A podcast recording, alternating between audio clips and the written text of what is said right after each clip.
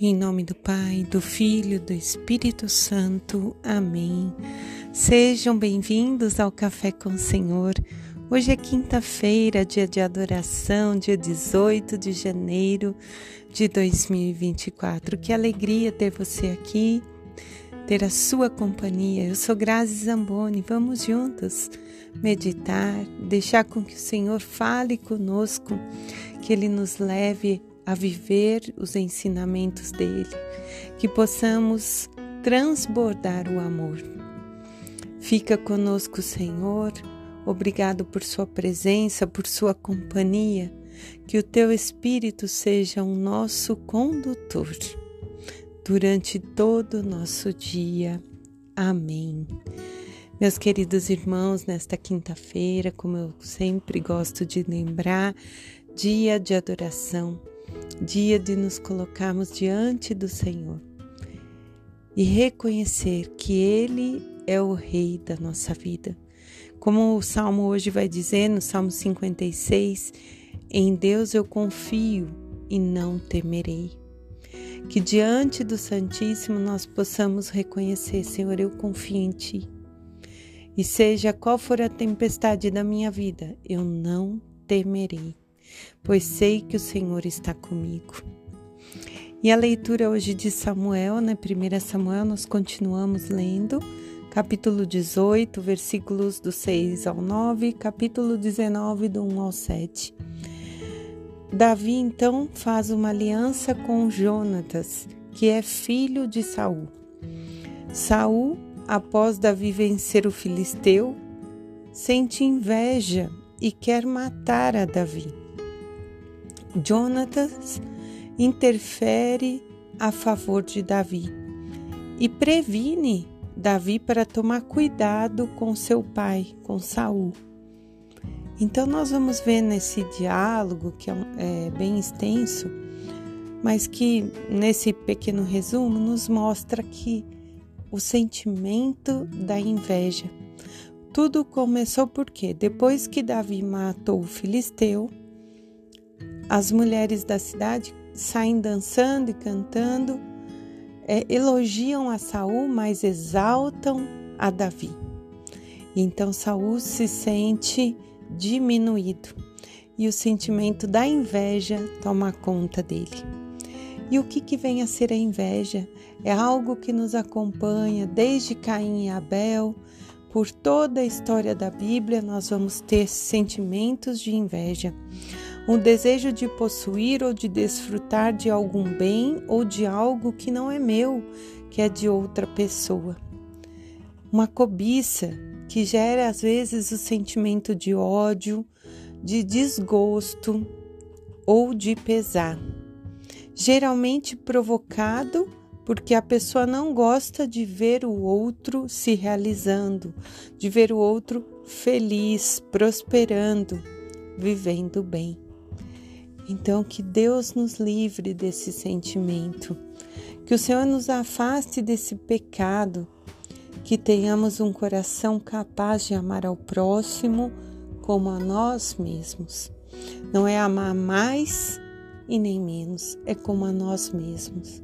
Faríamos mal a nós? Então, eu não posso querer fazer o mal ao meu irmão, aquele que está próximo de mim eu tenho que glorificar a graça do Senhor na vida do outro e na minha também.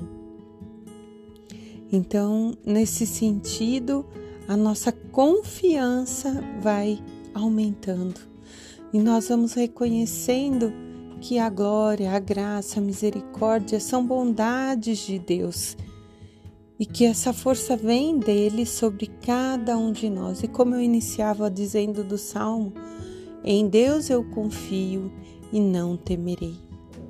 Vem a dificuldade, vem a alegria, mas eu confio no Senhor.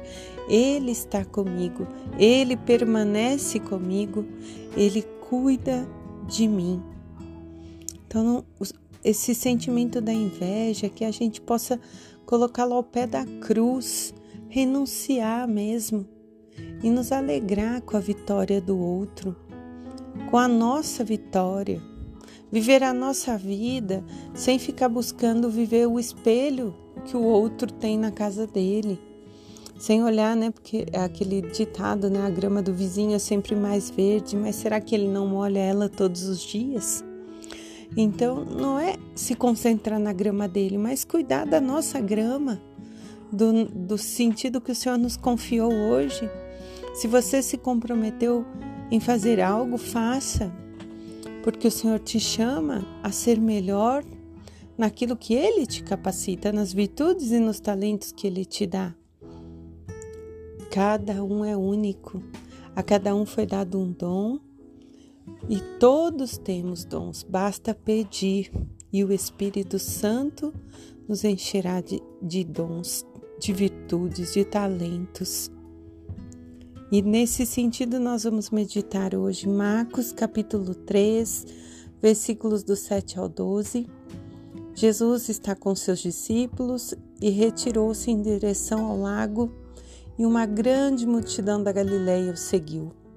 Também veio a ele muita gente da Judéia, de Jerusalém, Indumeia e além do Jordão, até da região de Tiro e Sidônia, porque ouviram dizer quanta coisa ele fazia. Então ele pede aos discípulos que providenciassem um barquinho para que ele a fim de que a multidão não o apertasse, para que ele conseguisse falar com todos pois, como ele tinha curado a muitos, todos queriam tocá-lo, todos queriam chegar perto dele. E até os espíritos impuros, está dizendo aqui na palavra, ao vê-lo, caíam aos seus pés, gritando: Tu és o Filho de Deus. E ele os repreendia, proibindo de manifestar quem ele era. Meus irmãos, olha que interessante e me fez recordar que no dia que Maria apresenta Jesus no templo, o velho Simeão diz que o menino será sinal de contradição.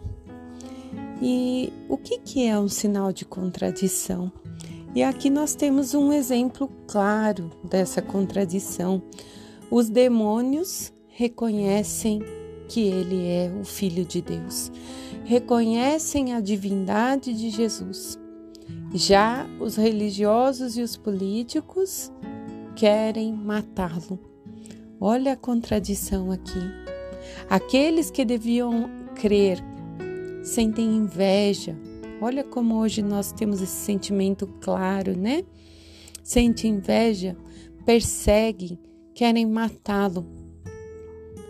E não é diferente nos dias de hoje. Quantas perseguições os cristãos é, têm sentido, né? Têm vivido nesse tempo. Se pede tanta igualdade, se pede respeito, mas continua havendo contradição. E Jesus se faz para todos, em cada celebração, em cada comunhão, Ele está ali para o rico, para o pobre, para o negro, para o branco, para o que sabe ler, para o que não sabe, para todos, sem distinção de pessoas. E quantas vezes nós somos excluídos dentro da igreja, na nossa comunidade, nas nossas famílias, no nosso círculo de amizade, no nosso trabalho Muitas vezes os olhares nos discriminam, outras as palavras nos ferem, outros julgam. Continua-se a perseguição. E Jesus diz: Eu vim para que todos tenham vida e a tenham em abundância.